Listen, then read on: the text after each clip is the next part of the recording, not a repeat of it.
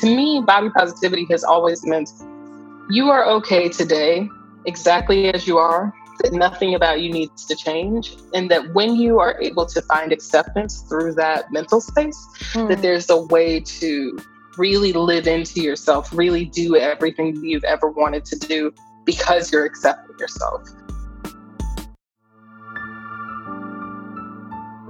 I'm Layla Saad, and my life is driven by one burning question How can I become a good ancestor? How can I create a legacy of healing and liberation for those who are here in this lifetime and those who will come after I'm gone?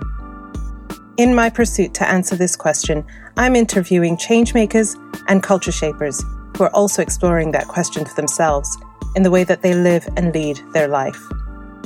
It's my intention that these conversations will help you find your own answers to that question too. Welcome to Good Ancestor Podcast.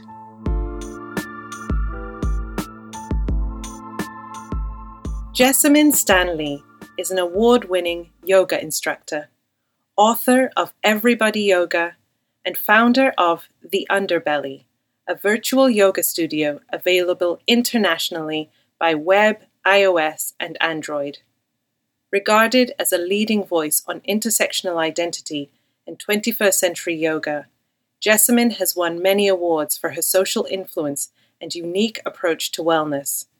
With an articulate message of representation and visibility, Jessamyn also speaks across the country, advocating for body acceptance, female empowerment, as well as African American and LGBTQ inclusion. Jessamyn has been featured in many media outlets, including the New York Times, Good Morning America, Teen Vogue, Cosmopolitan, Marie Claire, Allure, BuzzFeed, Shape, Out Magazine, New York Magazine, The Guardian, and Forbes. She broke boundaries for plus size bodies with her 2019 cover of Yoga Journal. In early 2020, Jessamyn was featured in Adidas's Reimagine Sport campaign challenging old stereotypes and celebrating movement of all kinds. Hi, everybody, and welcome back to Good Ancestor podcast. I am here with this amazing human being today, Jessamyn Stanley. Jessamyn, welcome to Good Ancestor podcast. Thank you so much for having me, Layla. I'm happy to be here with you, truly. I'm very excited for you to be here, and I'll tell you why in just a moment. But I, I want to open with our, our first question that I ask every single guest who are some of the ancestors living or transitioned, familial or societal, who have influenced you on your journey? There are a lot of people who I carry with me every single day.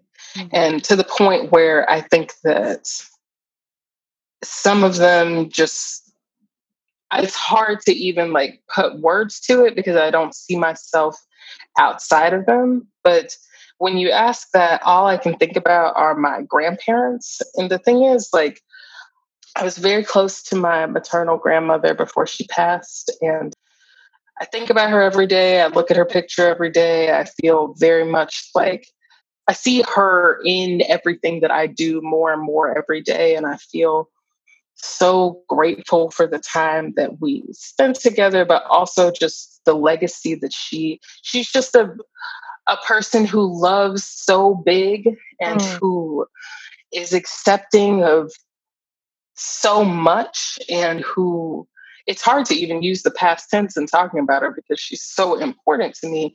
And then I think about my paternal grandfather, who I never met, my father never met. He was, it's hard to, strange to talk about this. Um, he was killed before my father was born. And I think of him as the first person in our family to go to college. He was a freshman at a HBCU in South Carolina, and we don't know the details of his passing. I mean, it was the 60s in the South, so you can assume what happened. But I think about him often because, especially now, because when I was growing up, my father never talked about him. He didn't, he had no context for him. And I don't know if that was him trying to protect himself or mm. trying, I'm not sure. But the more I think about it, the more I think, like, wow, what a dynamic life. It was brief on this planet, but it goes on so much longer. And what an incredible lineage he created in such a short period of time. Mm. And I just, I think about these people who are the reason that my family is even here and who they never sought praise or recognition or um, to really be seen outside of their communities and the fact that that is enough will always be enough was enough is deeply helpful for me. It allows me the space to just try to figure out what it means to just be and um, yeah so anyway those are the many many ancestors and really i'm just the current iteration of so many, but definitely those two people are weighing heavy on me these wow. days for sure. Thank you that for was, asking. Thank you for your beautiful and vulnerable and truthful answer. And I see, especially as you were talking about your paternal grandfather and how, like you said, it was a short life, but it was a deeply lived life. Mm-hmm. And the legacy of that for you. You know, I have been following your work for a while and before I like fangirl over you, I will say that I have watched a number of, of your interviews and listened to a number of your interviews, and something that I observed about you is that you feel very uncomfortable when someone is praising you. Thank you for saying that. Thank you. Oh my goodness. oh man, but you know what? I don't. I do think that this is it's shame one time I caught myself cringing in hearing about myself, and I was just like, wow, look at that shame. Like, where is that coming from? You can't even hear somebody say just I get you, you, you, you really right. I've seen you really de- deflected. And I get, I mean, you've talked about how you want to make sure that you stay grounded, right? And I get yes. that. And you're somebody who has a very large platform, is seen as this global yoga leader and also a lot of people are projecting a lot of things onto you right? Oh, from yes. wherever their social identities lie you're either the the savior the mommy the the token that all of these different things. So i get it. And i just genuinely want to share with you that when this global pandemic started i was a hot mess. And I was a mess. I had just come back of off of two international book tours. And mm-hmm. right, right. So I come back. I'm like, I'm gonna rest for a week. It's gonna be amazing. I'm gonna go to the library, to the museum. I'm gonna go shopping. I'm gonna hang out. I'm gonna do all these things. And within just a few days of me being back, everything started shutting down. And then within a week, my kids were now studying from home. Mm-hmm. So every plan that I had got thrown out of the window. I wasn't ready for it. I was planning to go for a massage in the spa, and all of these things didn't happen, right? Mm-hmm. So it was a mess. And I just mm-hmm. came across on Instagram that you had an un- this app, the Underbelly yoga app, which I didn't mm-hmm. realize you had. And I was like, I think I need this. And so I I downloaded it, signed up for the subscription, started doing your yoga classes. And they became such an anchor for me. I was not practicing any sort of yoga consistently. It wasn't the first time I've done yoga. I've done yoga mm-hmm. on and mm-hmm. off throughout the years, but not like this. Mm-hmm. And there were so many aspects of it for me that just, I felt like this was yoga for me and not for somebody else. Yes. All right. I so appreciated how you were so human. which sounds so odd, right? It's like, no. oh, it's just there's so much in this world of yoga that is not there's real. So, so I, that is going on, and I've done yoga in classes. I've done yoga on YouTube, mm-hmm. but it wasn't like this. I really appreciated the way that you, you know, would say you can modify it this way if your body's like this, or and I was like, I thought I had to just force myself mm-hmm. to force my body into mm-hmm. those shapes and that the practice of yoga was just getting over time my body to perform as if I am a thin white woman. Right. Right. oh my goodness. I so deeply yeah. identify with that since then. I want to say thank you because had it not been for that daily morning routine and that coming to the mat you use the language in one of the videos about, you know, you're building yourself this life raft. You're going to ride through the day. And I was like, that's literally what this is. So thank you so, so much because it oh. made things easier for me, which made things easier for my kids, made things easier for my husband. And that's real. And that is also like the only reason ultimately to practice. Wow. Can I just, I have so much to say in response to this. Yeah. Mostly that I just feel so grateful that we are able to connect with one another this way in an era where like there is so much noise and so much chaos and and just so much unbridled fear. Yeah. And over time i'm getting better about it but i've had a lot of conflicting feelings about putting my practice out into the world about the way that it is experienced by others and then even in teaching yoga in this this premise of teaching yoga which really yeah. there's no teaching of it it's always just you're just practicing i'm just practicing and we just happen to be near each other and you are always being led to this teacher that's inside of you and i'm just seeking out the teacher inside of me yeah. i'm always very hesitant about this idea of like I'm going to teach someone something. I'm like, I'm not teaching. I don't know what I'm. Right. I'm just. I'm literally just showing up for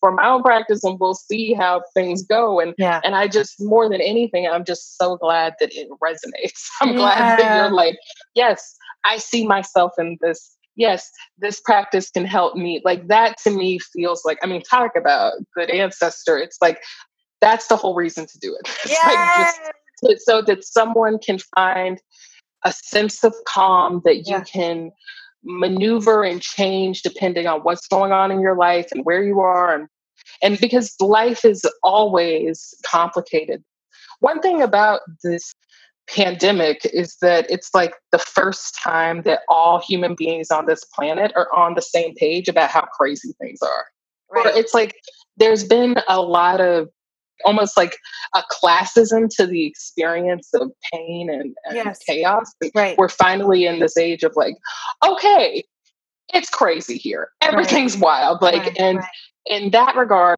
I'm grateful for the honesty and authenticity that that allows for. That people are just like, wow, I feel crazy. I don't have anything. I don't know what to do. I don't know where to anchor myself. And it's like, that's yeah. how life always is. Is, yeah. It's just changing more and more every day. And, and I'm, I mean, more than anything, I'm just glad that we can talk about it. we, yeah. can, we can all well, feel it together and it's I, okay. I love that you say that because after a few days of, of using the, the app and going through some of the practices, something that I said to a friend was, oh, I needed this before the pandemic. Like, mm. for real. It's like, oh, this has been happening for a while, actually. That's so real. It's like, yeah. but it, it takes something jarring yeah. to, to really stick. And I mean, I think, I mean, everyone that I know who is really like practices yoga every day and has for a long time it's because of it's a medicine for them like That's there's right. something that happened they were in a car accident they deal with severe depression they deal yeah. with alcoholism like somebody close to them passed away something has happened to yeah. jar them into recognizing that the only constant in life is chaos what is um is it octavia butler uh, mm-hmm. uh, god has changed mm-hmm. like that's the thing that we can expect and if we can just expect the waves then you can ride the waves. Right. It's fun. We're that's on the ocean right. together. Yeah. yeah.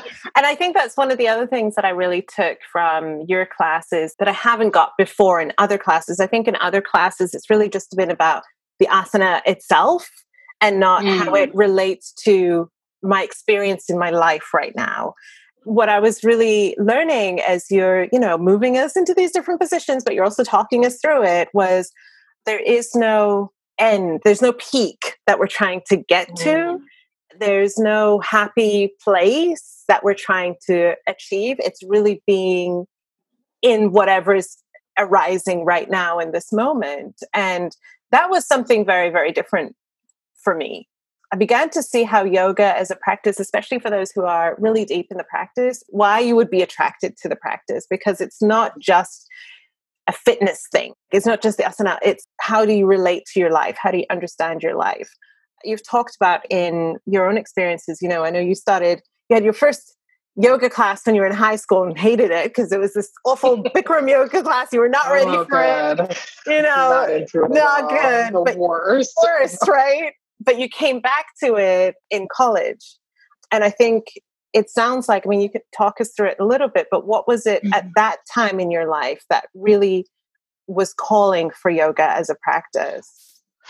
You know, what's funny is that the first yoga class that I ever took was the exact same type of yoga that I ultimately went back to. And mm-hmm. the interesting thing about the Bikram sequence is that I always call it like the McDonald's of yoga because it is literally the same everywhere that you go, no matter where you are in the world. It's the same sequence. The room is always hot. So, like, I, I, I can't overemphasize that, like, I had this identical experience that I was just in a completely different mental space to receive yeah. in two different times. So the first time I was very focused on the aesthetics of it, that like it's very hot in here, all of these postures seem impossible. Yeah. I can't quote do any of them. I don't see my body going into these shapes. I must not be able to do it. Then, cut to some years later, I was in graduate school and I was going through something that I think is really just something that happens to all human beings. Like if you've been on a path for a certain period of time, a path that is deep outside of yourself, you know, it has it's career driven, especially if it's about the accumulation of power or wealth or money. Mm. And I came to this realization of like, this is not who I am. I don't know what I am or who I am, but this is not it. And I don't feel any spiritual connection to this.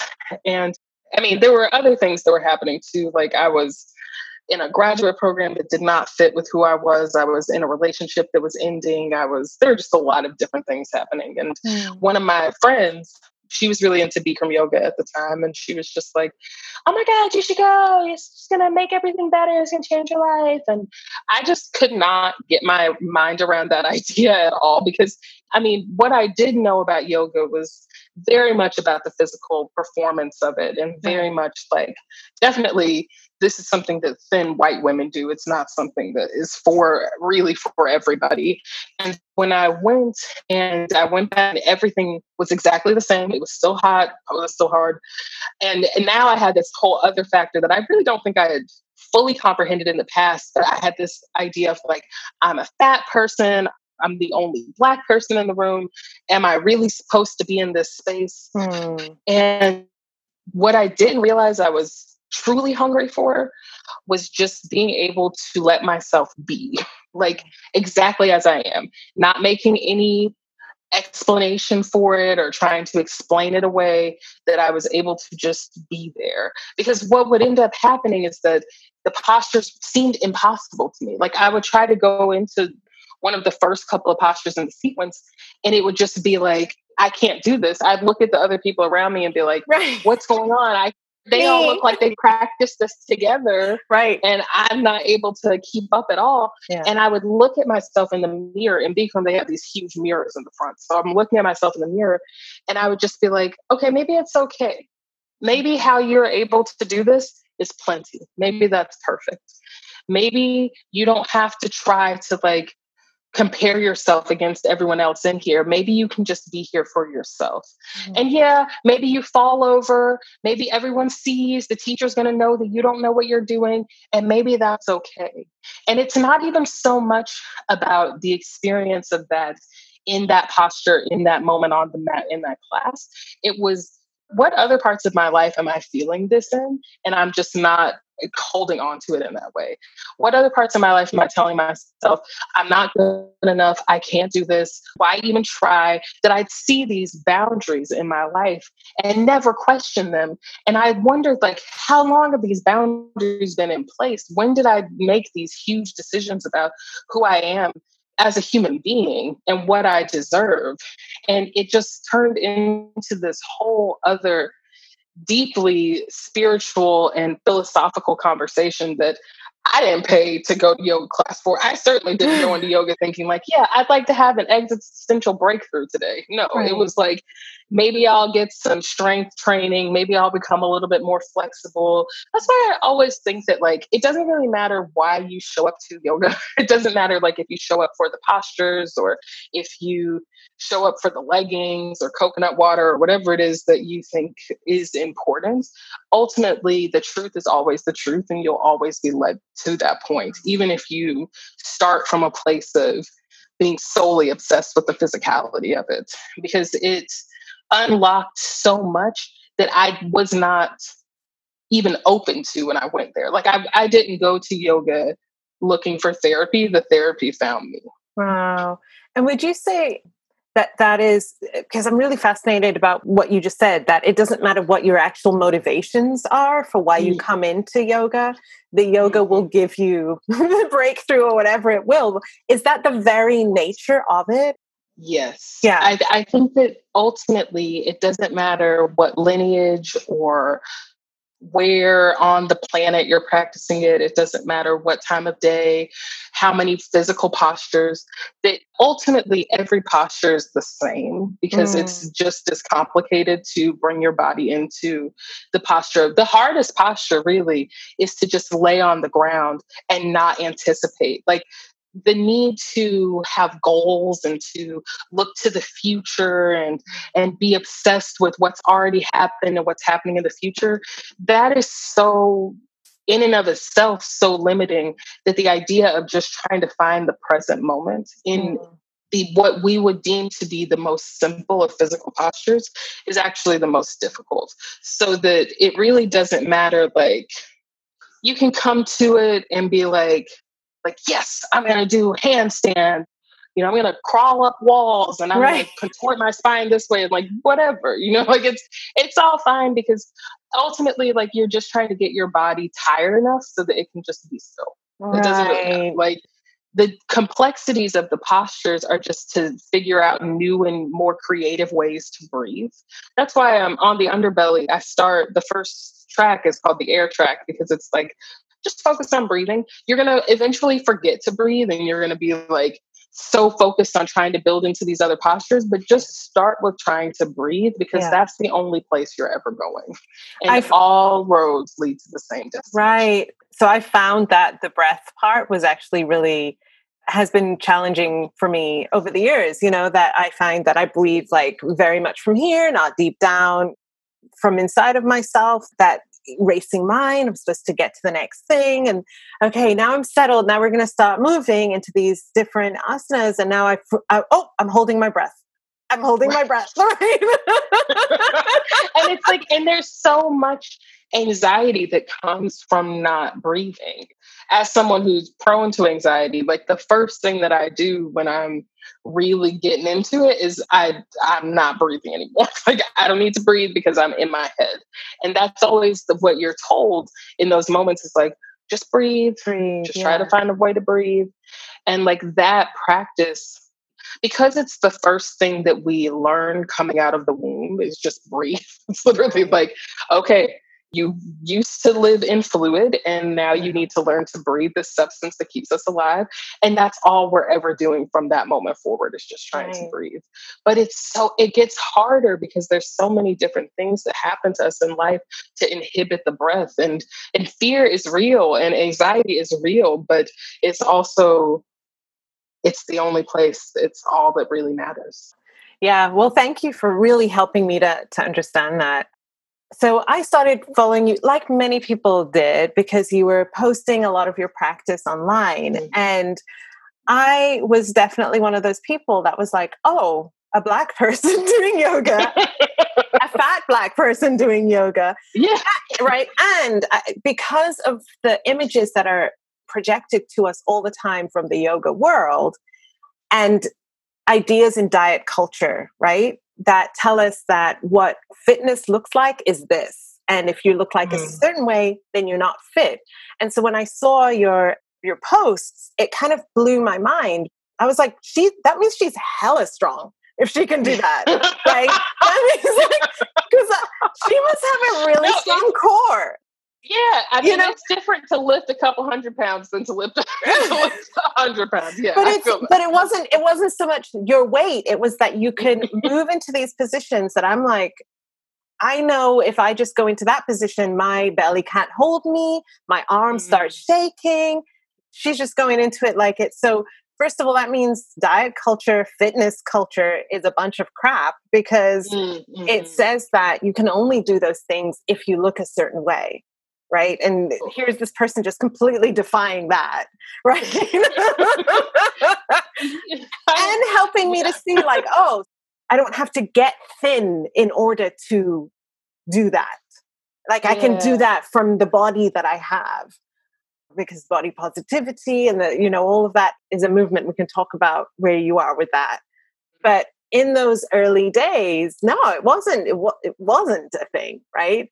It wasn't what the norm was and i i think and i'm guessing that because of that you probably had a lot of people exoticizing or oh, fetishizing oh.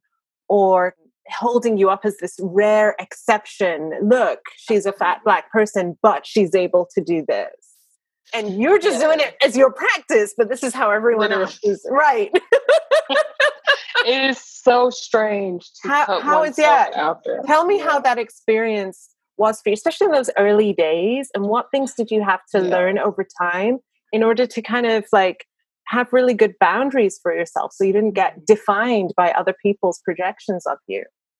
Mm, this is an amazing question. Thank you so much for asking this. I feel like I'm never asked things like this. Okay.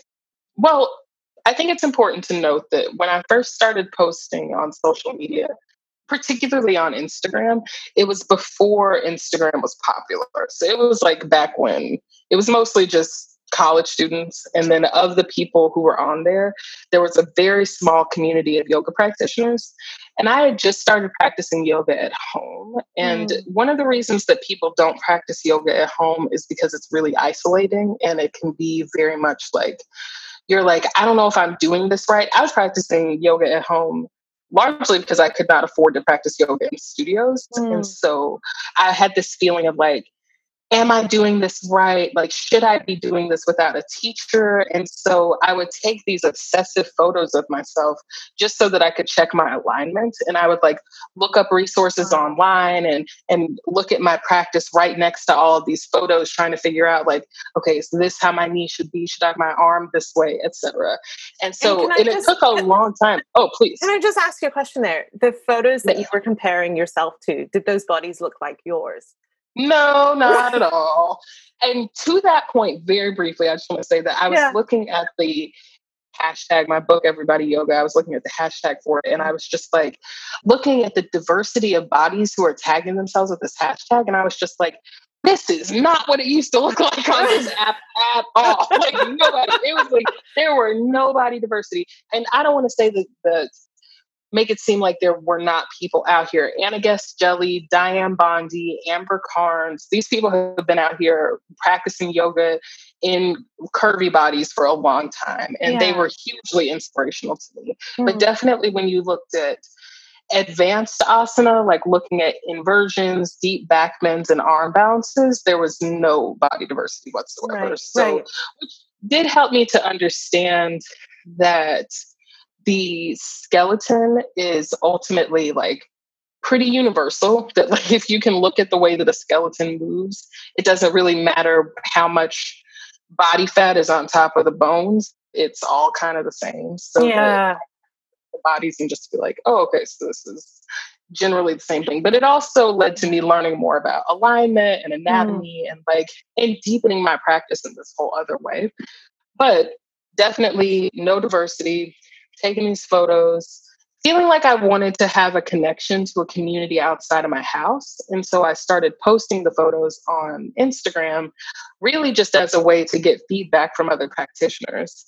And it took a while before, and I mean, I also, I'm an internet kid. I was on Tumblr and LiveJournal and all these things. And so I've been posting things online, not necessarily self portraiture like this, but I've been posting online for a long time. So mm. I was used to trolling to a certain degree. I was like, okay, so there's going to be people. If I put pictures of myself wearing a sports bra and I'm fat, if I put this on the internet, there are going to be people being like, there's a whale on the beach or like whatever per thing somebody in right. my seventh grade class said. So I was like, okay, I can expect that. That's fine.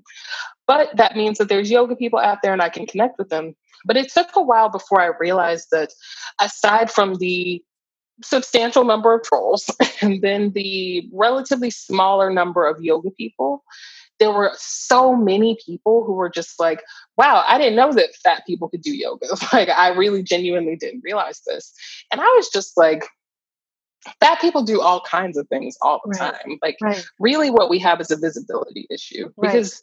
I actually didn't think that there's anything all that revolutionary about what I was doing. It just kind of felt like this is what my life looks like. And yeah, I see no representation of my life. The only curvy black people that I see prominently are like Queen Latifah and Mo'Nique. So I was like, yeah, I know that people don't know the lives of fat black women, but this doesn't feel like an outlier to me. Right. But I realized that for a lot of people it was an outlying experience. And I start I kept posting because I was like, this is an opportunity to show just the way that someone else lives. Mm. And I mm. think that had it not been for that, I would not have kept posting photos of myself mm. because I really, especially as time went on, I started to feel like, and I continue to feel that social media asks the opposite of what yoga asks of us. Social media is always asking us to look outside of ourselves. That's right. yoga is asking us to look inside of ourselves. Yeah. And so there was a point a few years ago where I was like, I'm going to delete everything. Like, I felt no connection to it. Like, yes, I've successfully kept this journal. And that's the big benefit to me is I look back and I'm like, wow, I have this record of my practice. That's right. Is, yeah. I'm so glad to have this. But there's a couple different camps that it falls into. So there's, I think, an overwhelming number of people who really are just happy to see another human being living authentically and unapologetically. So this I think that's the largest number of people. Yeah. But there's also a group of people who are like it's like they're going to the circus or the zoo and they're right. like, "Wow, I love looking at this incredible act. This right. wow, the amazing performance. Right. Hate herself. Yeah. Right. Like right. And then it becomes I have this whole thing about what is the line for seeing yourself as a minstrel show? Where is right. the point in which you say, like, this performance that you're enjoying has nothing to do with my humanity? That's right. So there's that thing. And then there's this other group of like, I think probably that then after that it's just like trolls and hecklers and yeah. those who right. they come to the show to throw popcorn. Right. So within that, I think where am I? Mm. Where's Jessamyn? So there's all of these ideas that have nothing to do with who I am. Who I am is not even Jessamyn. Jessamyn is someone that my parents bore, like a name that they put onto this person that that they have tried to raise and that I've tried to live into. That's not even who I am. Mm. So if I'm going to seek myself beneath this identity that I've been wearing from the moment that I got here, I really can't be that pressed about what somebody on the internet is going to say about it. there has to be some separation there. Amen. And so that's always where the line is for me. And it's also led to me being a lot more selective over time about what I show other people and what feels like an appropriate expression of my practice. Because I used to post a lot of my personal practice, like just all the different pieces of like, I'm obsessively working on this posture that posture. And over time, it's just kind of like, that's really mm-hmm. personal. It's really that's private. It feels right. like something that, yeah, it just needs to be for me. But it also means that there are other parts of yoga practice that people, because there's this seemingly inextricable link between physical fitness and yoga, it's very hard for people to understand that yoga is everything and it's yeah. really that the moments when we're practicing yoga the most are like when we're fighting with our partners or trying to raise our children or, trying to stand up in those difficult moments when we can't stand up that that's really where the yoga comes into play. And it's made me feel like that's the most important yoga to share. If I can talk about the complicated parts of my identity, where because every intersection of my identity is where the yoga is really happening. And it's also the parts where it's going to be most difficult for people to engage with it. It's going to mean that people are going to be offended or going to feel like it's too close to the bone or it's not what they've decided that I'm allowed to do, which then for me just surfaces all of these isms that are hidden beneath the surface of why people are engaging with the content to begin with. That right. it's like you were here for a show and then the show didn't go the way that the you way thought you it thought it was right and now you are dealing with that and then to me from that point it's like oh so this is like performance art actually it's right. really just i am sharing this piece of myself that then allows someone a portal to understand themselves better. Right. And that doesn't mean that it's always going to be pleasant, but more than anything, it just means that I have to separate myself from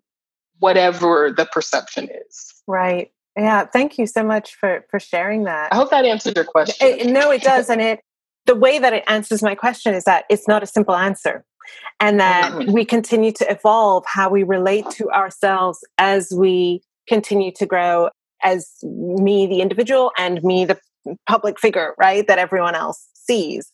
And finding that harmony between understanding, like, I have to protect the very core of who I am, that has to be for me.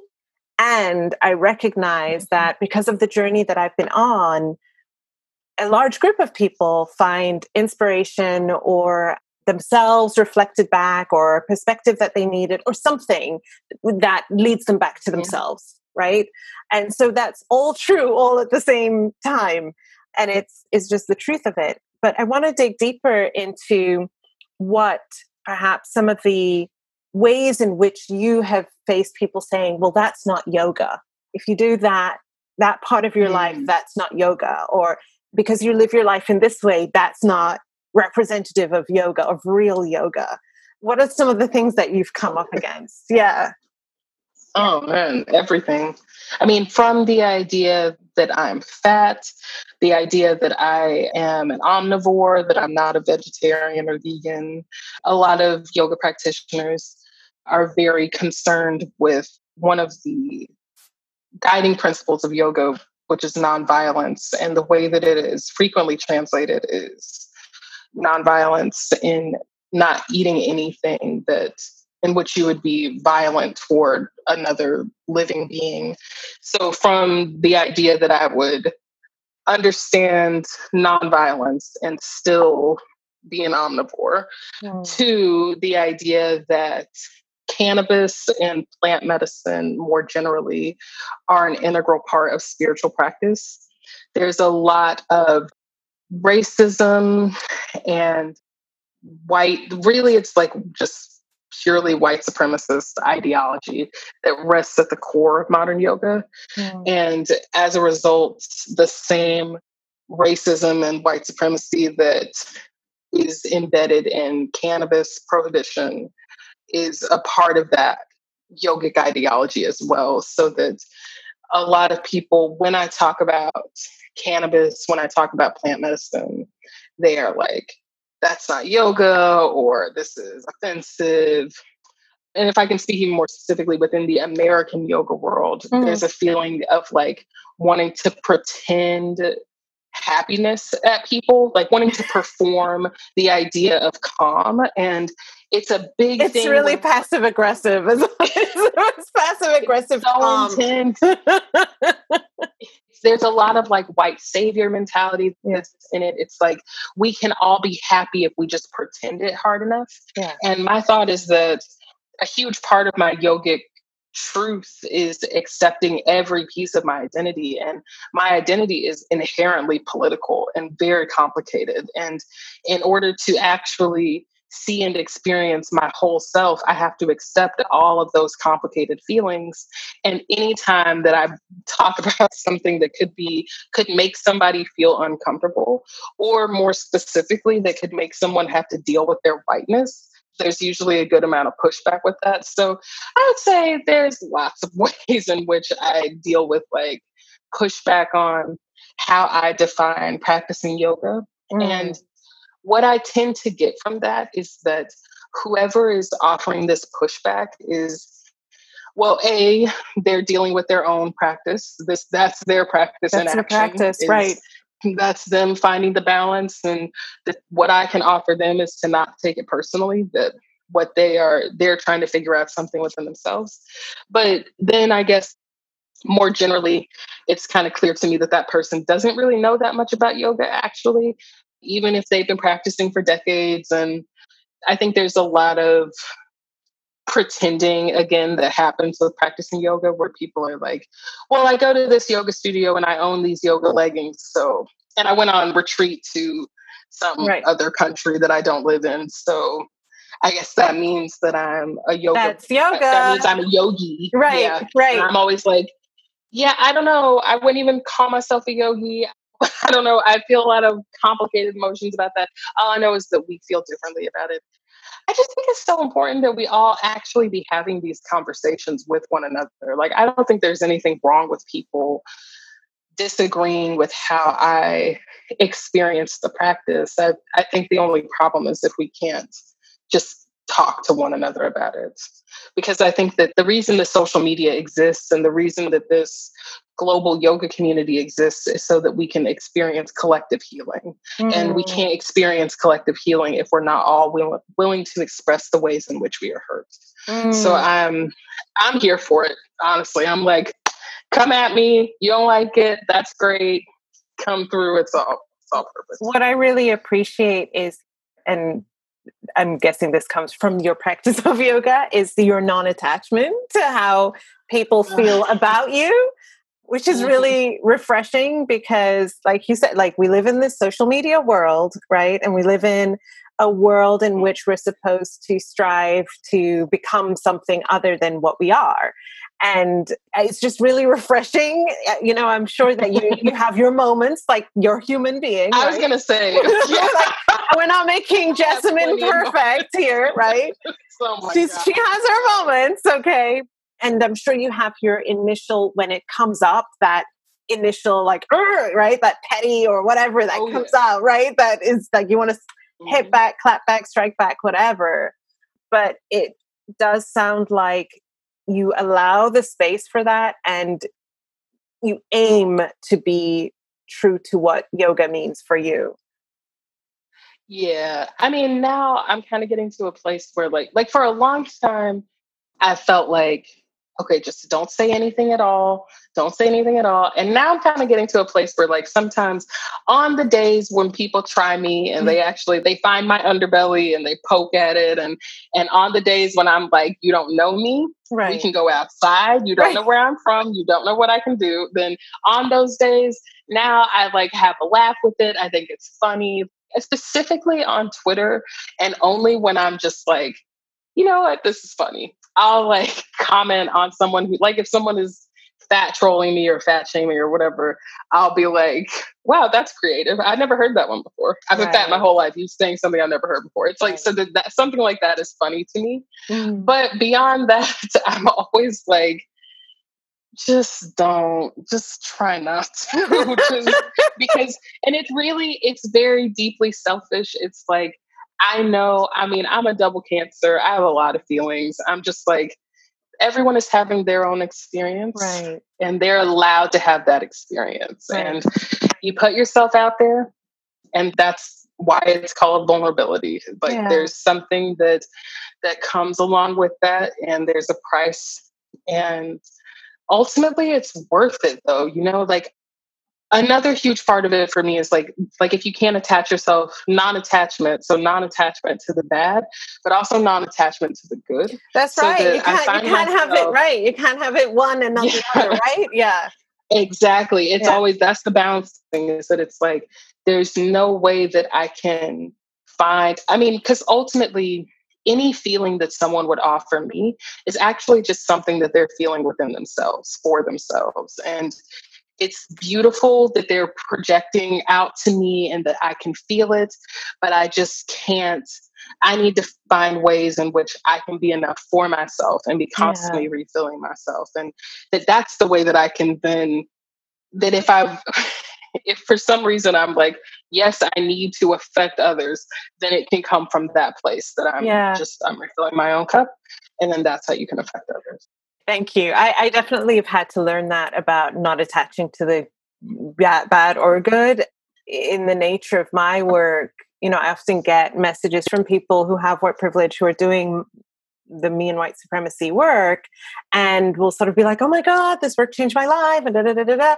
And you know, you are this and you are that. And if I attach to that, then I also have to attach to when I get some BS message that says exactly. you are the you are the scum of the earth, you are nothing, right? Exactly. Like I have to hold both. So I'm like, I'm not gonna hold either of them. That's your experience of me, and I have to literally my, right, right. but it's yeah, it's the safest place to be. I I feel is right inside of yourself is the safest place to be. Mm-hmm. Yeah, it yeah. Is. And we're not trained to do it though. I mean, I think that this is something that capitalism doesn't really prefer like because if you're constantly looking within yourself you're not looking to the advertisement to tell right. you you have to be happy so like it's not in the best interest of our society for everyone to be looking within themselves but it's always the answer. At mystics from every part of the world say this exact same thing, depending on just it's different ways for different people, but it's always exactly the same thing. That's right. Yeah. So, Jessamyn, I recently spoke with Nicole Cardoza, who's also a Black mm. yoga practitioner. And she's amazing. Our conversation was amazing. I loved it so much. And I said to her, We're going to have to talk about this yoga journal thing that happened to you. And um, midway through the conversation, I was like, Hold on, didn't this happen to Jessamyn? Also, didn't something happen? She was like, Yes. And I was like, wow, I'm speaking with her soon. So we got to have that conversation as well. Oh, um, yes. So, as somebody who's not in the yoga world, you know, I'm aware of yoga journal as a publication heard of it even seen it here in the supermarkets right in qatar like it's a global it goes everywhere mm-hmm. but i remember seeing the image of your yoga journal cover which was a beautiful cover just i was like oh love it i love it i love it so much and then very quickly hearing that oh but this isn't the cover that yoga journal chose to go with and they didn't let Jessamyn know that and they put someone else on there who was white instead. That oh. is the sounds of that is what happens.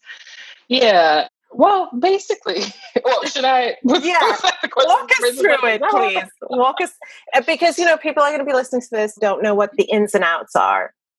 Totally. I mean, the thing is, this is something that I feel like I low key manifested because I said years ago, like, I want to be the first fat black person on the cover of Yoga Journal. Like, I just oh, wow. feel it. I would like for this to happen. And then when I got the call, I was like, yes, this is, I have arrived. This right. thing that I, I always wanted to happen is going to happen. And I don't know what, but I'm yoga something. Like, I'm, I'm in. I, I am. I am the moment. I have arrived. Yes, I have arrived. And so, like, I remember the everything leading up to it was just like exact. It was like, oh, I'm so excited. The shoot's great. Yeah. Everyone that I worked with was so dope. Like, oh, this is so amazing.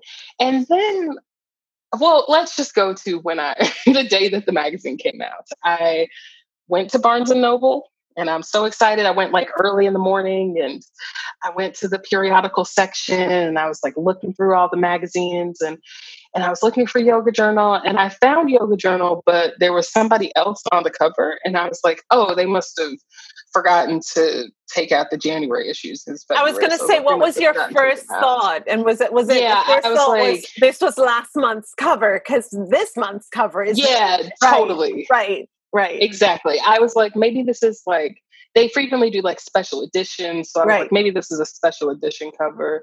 And then I actually flipped it over too, because I was like, maybe they decided to do like a double cover, but nobody told me that I I wasn't on the back of it either. So I was just like, okay. And it even it said February 2019. So I was like, I looked through a few more magazines and I found my cover but I was like, oh, so they did a second cover as well with a teacher who has since passed, Maty Ezraty. Maty Ezraty is a teacher who has taught many people who have taught me. she started Yoga Works, which is a very prominent chain of yoga studios. And I was like, in some ways, in a different situation, actually, in this situation, I was humbled to be in her company because she is someone who has had such a profound second hand influence on my own practice. Mm. But then there's this other part of me that was like, probably the much louder part that was like, what? when, when was this decision made? So then I'm like on my in Gmail in Barnes and Noble, looking back through every email that I've had. Thinking, I, like, thinking, did I miss it? Did I misunderstand? I was like, did I misunderstand? I'm I'm emailing my manager. Like, did they talk to you about this? Like, right. what is going on? And she's like, no, I don't know about this. I don't know anything about this.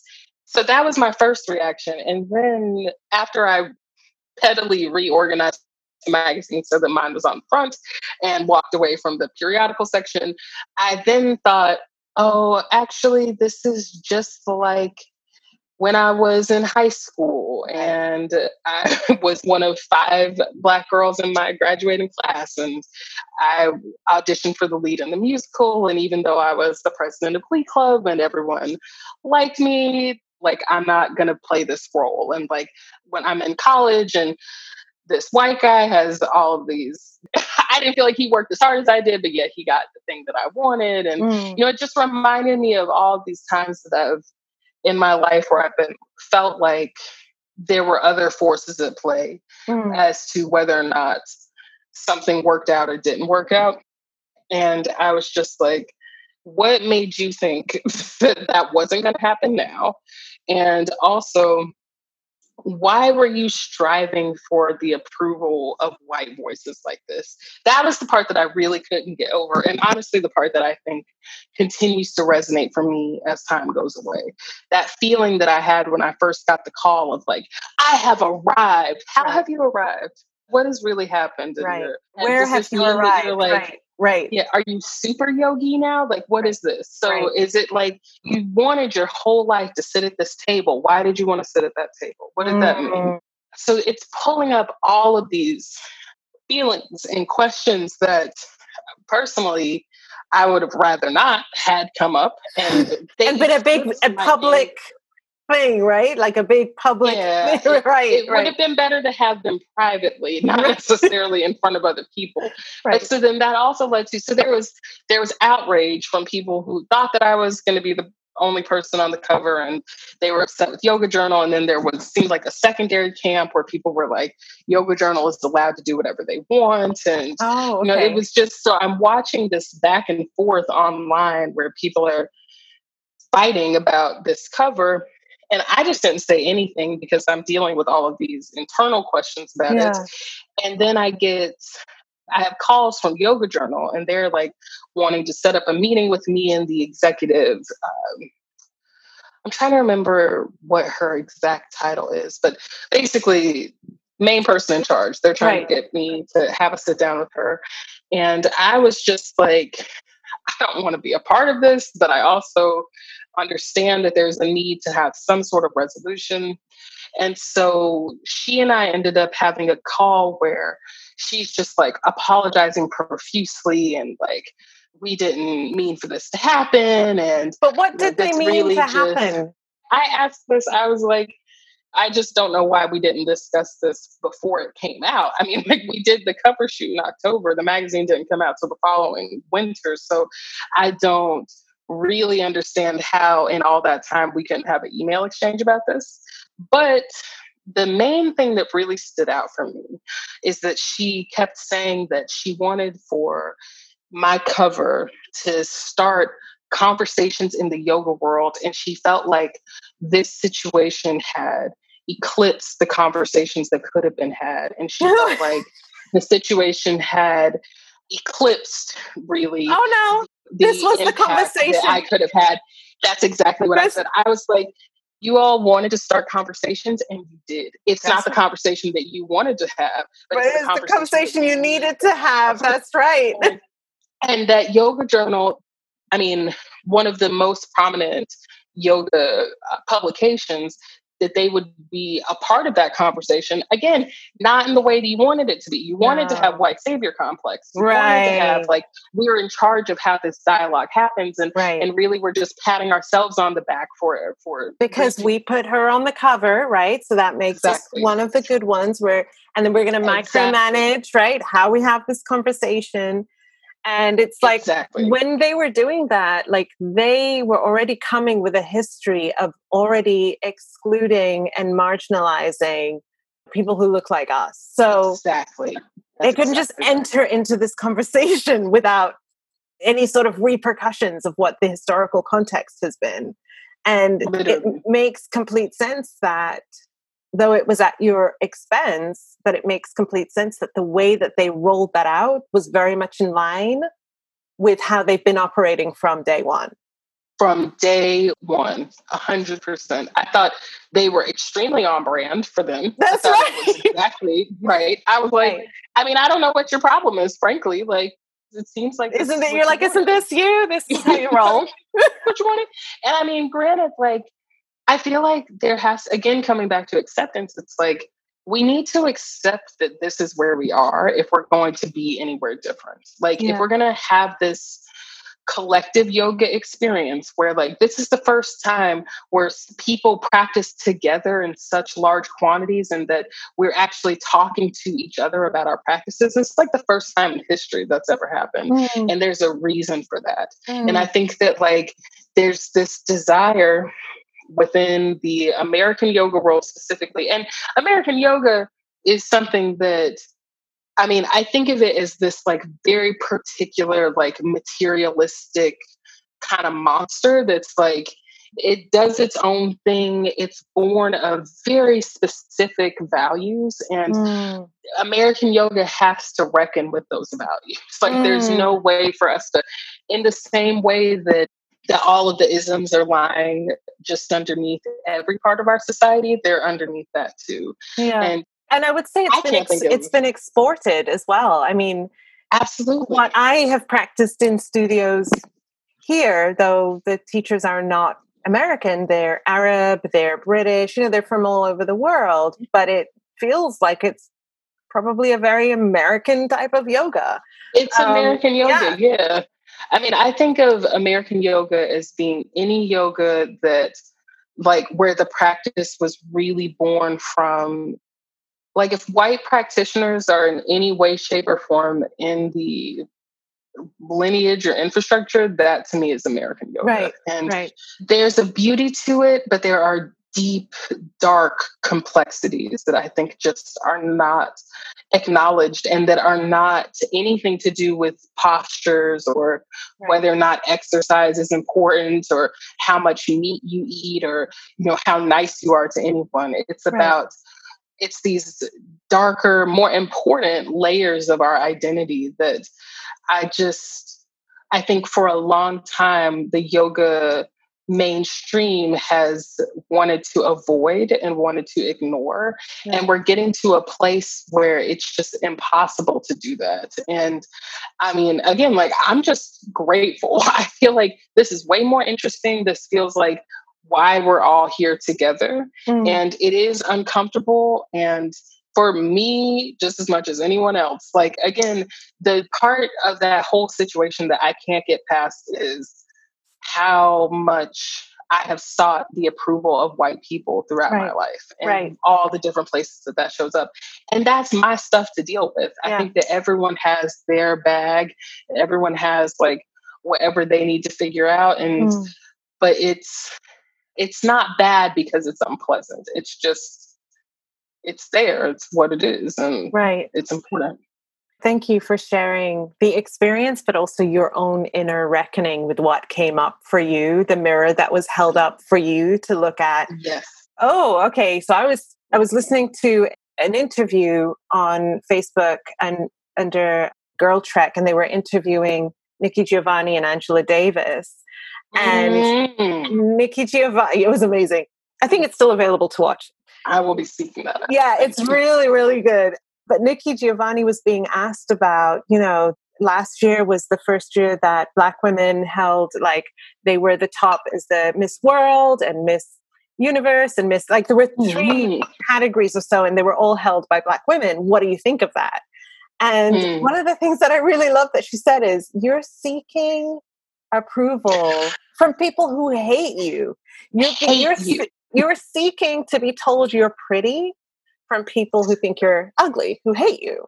Exactly. Right. And that who feel happy and proud of themselves for telling you that you're pretty. That's right. Yes. That's right. Mm-hmm. And that's part of our internalized oppression and having to reckon with, right? Like, oh, this is the ways that I have internalized white supremacy. These are the ways that I have exactly. seen myself as inferior, as lesser than. And if I can get onto that table, that proves that I am enough. And you get onto that table and you're like, I'm not supposed to be at this table. Literally, it's like, okay. Literally looking around like, is there anyone who looks like me at this table? No one. Okay, there's the reason. And I still have Got to it. hate myself to sit here. Like I can't, mm-hmm. you know, because the moment I start loving myself, right? The moment I start really showing up, truly loving myself, I'm getting booted off of this table. And That's yeah, exactly right. Yeah, it's not because there's just so many lessons to be learned from all of it. I think it's hard to see it until you're experiencing it and feeling it. And then yeah. when you get there, it's like, shit, I didn't mean to be here. Right. And then it's like, how could you even come to that realization without getting there? Like you That's had to right. have that experience. And and I think that there's there's a lot of beauty to it. It's brutal, hard, disgusting medicine. And it's, it's so accurate. It's and that's why we're here. you know? I've never it heard sucks. it. It's, it's awful, so well. but it just that's the point of this experience. That's right. The point of the experiment. That's right. Thank you. the final conversation I want to have with you, I could literally talk to you forever. This is an amazing conversation, but I would Please. be remiss to close our conversation without talking about body positivity. You mm. have had your journey with the body positivity movement tell us a little bit about that. I mean, from my research, what I can see, and, and actually from many Black women, Black femmes that I've talked to, it's a very similar journey. They have found initially mm. validation mm. and a sense of being seen and being able to be themselves. They find body positivity, and then body positivity got colonized, appropriated, changed, mm-hmm. appropriated so that it became to center people who didn't look like us and mm-hmm. There is a breaking up and then a movement into something else. Oh man. What's that look it's, like for you, everything awesome always gets gentrified and colonized. Like, isn't it true? great always gets, there's always somebody trying to own it.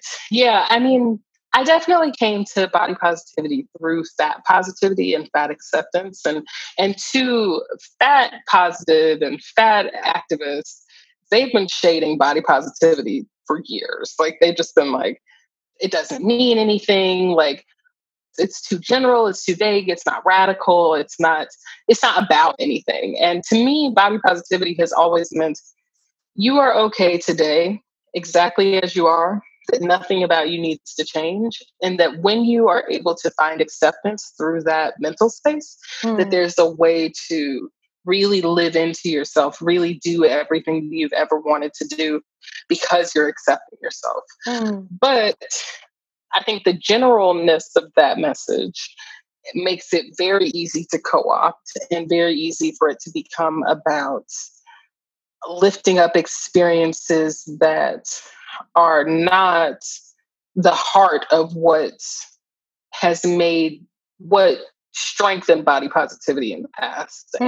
And I felt for a long time that labels are kind of the enemy and that really being so attached to words over action is creates long-term problems.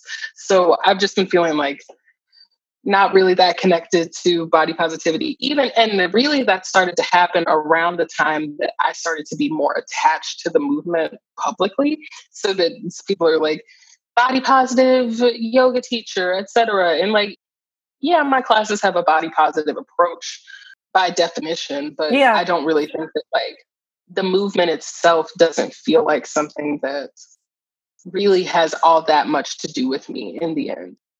And also expressing that without a lot of I don't have a lot of anger because I think that I do think that self acceptance is really important. And I don't think that everything always has to do with me. What annoys me is people feeling like not seeing themselves reflected in the movement. So that there are people who are like, body positivity is about thin white women turning their bodies at certain angles so that so they can I, hold on to their fat rolls that are created. I, well, I well, I today decided to go search the hashtags BOPO and body positivity, and that's a lot of what I saw.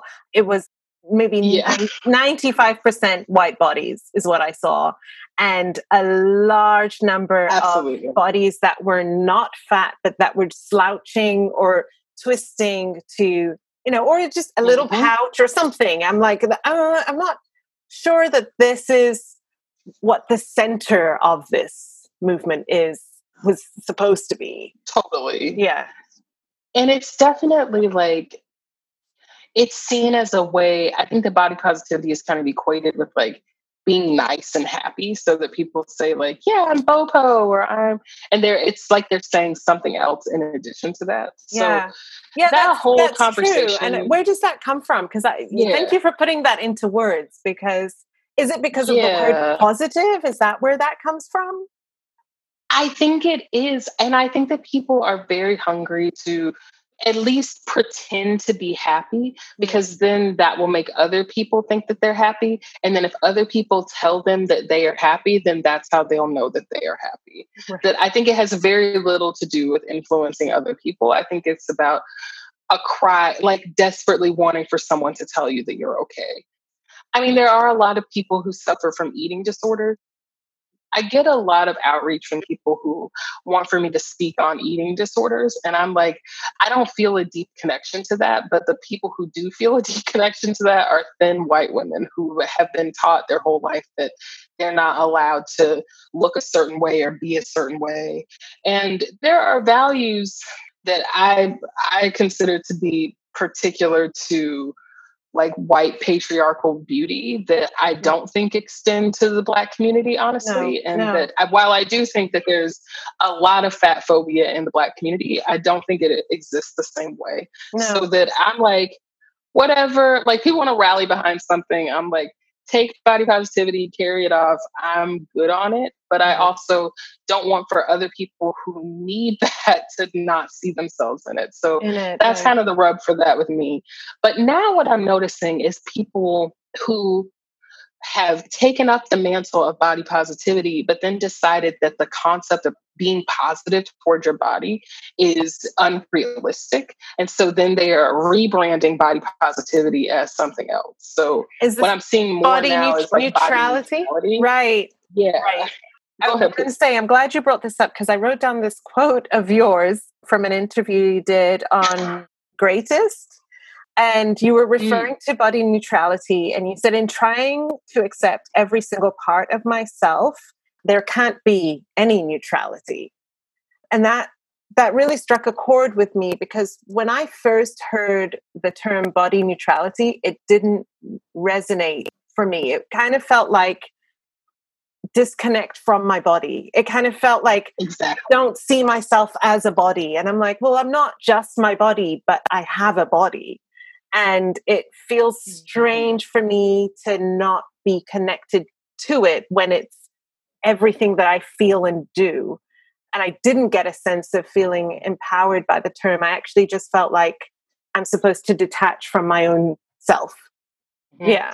Exactly. That's my general understanding of body neutrality is that essentially it's like just don't think about your body at all. Just don't pretend it's not there essentially. Right. Be like, like, yeah, I don't, I don't care about it. And so then I don't have to worry about it. I don't have to obsess over it. So I get it logically. Right. I think it doesn't allow for our bodies to be these political entities, which right. they are, and that there isn't a way that you can be neutral. No matter what your body looks like, there's no way to be neutral toward it. That every piece of you And I'm talking about like tall, white, thin men who identify as Christians, who mm. can see themselves reflected in every part of society. Their bodies are deeply political. That's like right. everyone is existing in something that has every piece of you has meaning and right it doesn't mean that it's going to make you feel happy though and i don't even think that body positivity is asking that of anyone it's just saying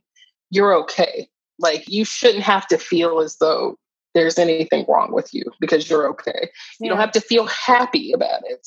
I think that again, like this idea of being happy tortures us because it comes back to being good and doing right and being pure. Mm-hmm. And all of those ideas are so not the point of being alive because not every part of life is good or pretty or happy. A lot of life is complicated and dark and and ugly and sad and that there is ultimately beauty in that and mm. that all of that is what love is. And I think that because we get hung up on not wanting to experience the bad parts of it or the seemingly negative parts that we don't get it's like you don't get to have the whole flavor of it yeah. so i think that ultimately it doesn't really matter like how you get to the party all that matters is that you get there. So like i don't really care if people are like body positivity body neutrality right. body liberation whatever. As long as we're having conversations about it that means that we're a step toward getting over it. Because the real problem is that we're so obsessed with our physical bodies when there is way more going on in this life than right. what's happening just with our physical bodies. So right. anything that can be done to ease up the tension on that, I'm here for it. Yeah. I won't necessarily be having as a bumper sticker on my car but I'm here for it. Amazing. Thank you for that, Jessamyn. I appreciate that. And and I appreciate you. This conversation has just been everything. The thing is you there's also so many more things that you do that I'm like we could spend an entire another hour talking about that. You know, I've been reading um, or listening to your latest podcast on polyamory and the conversations mm. around cannabis, conversations around your body and spirituality. Like there's so many things that you do and they're so amazing. And so I just want to say thank you. I really want to encourage everyone listening to go check out your work because there's just so much. Thank you so much for this conversation. Thank you so much. I'm really humbled by that. And I think I'm always just trying to show what a real yoga practice looks like. And a yoga practice is complicated with lots of different shades and sexuality is a part of that and self-care is a part of that. For me cannabis is a part of that self-care. You know talking about the parts that feel unpleasant talking about the different shades of my identity i think it's it's all just me trying to live my practice and i'm i'm grateful to be able to live that practice in community with others and really grateful to be in community with you as well. oh, thank so you. thank you all right, our closing question, Jessamyn. What does it mean to you to be a good ancestor?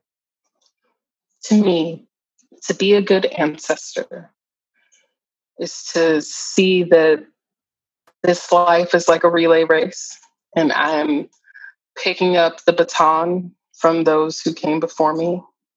And I'm just running with that baton for as long as I can. And the more freely I run, the more space I offer to others to be able to run, the better it is for everyone.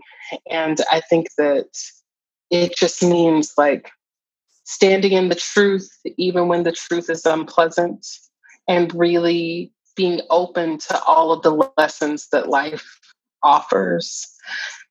And understanding that my legacy is not really in my control. Mm. And there's not much that I can do in terms of how other people will experience me, but all I can do is just show up in my truth. And that's how I can inspire other people to do the same thing. It's beautiful. Thank you so much, Jessamyn. Thank you so much. Thank you for having me in this beautiful space. I feel so held. oh, good. All right. Yes, thank you. This is Layla Saad, and you've been listening to Good Ancestor Podcast. I hope this episode has helped you find deeper answers on what being a good ancestor means to you. We'd love to have you join the Good Ancestor Podcast family over on Patreon, where subscribers get early access to new episodes patron only content and discussions, and special bonuses. Join us now at patreon.com forward slash good ancestor podcast. Thank you for listening, and thank you for being a good ancestor.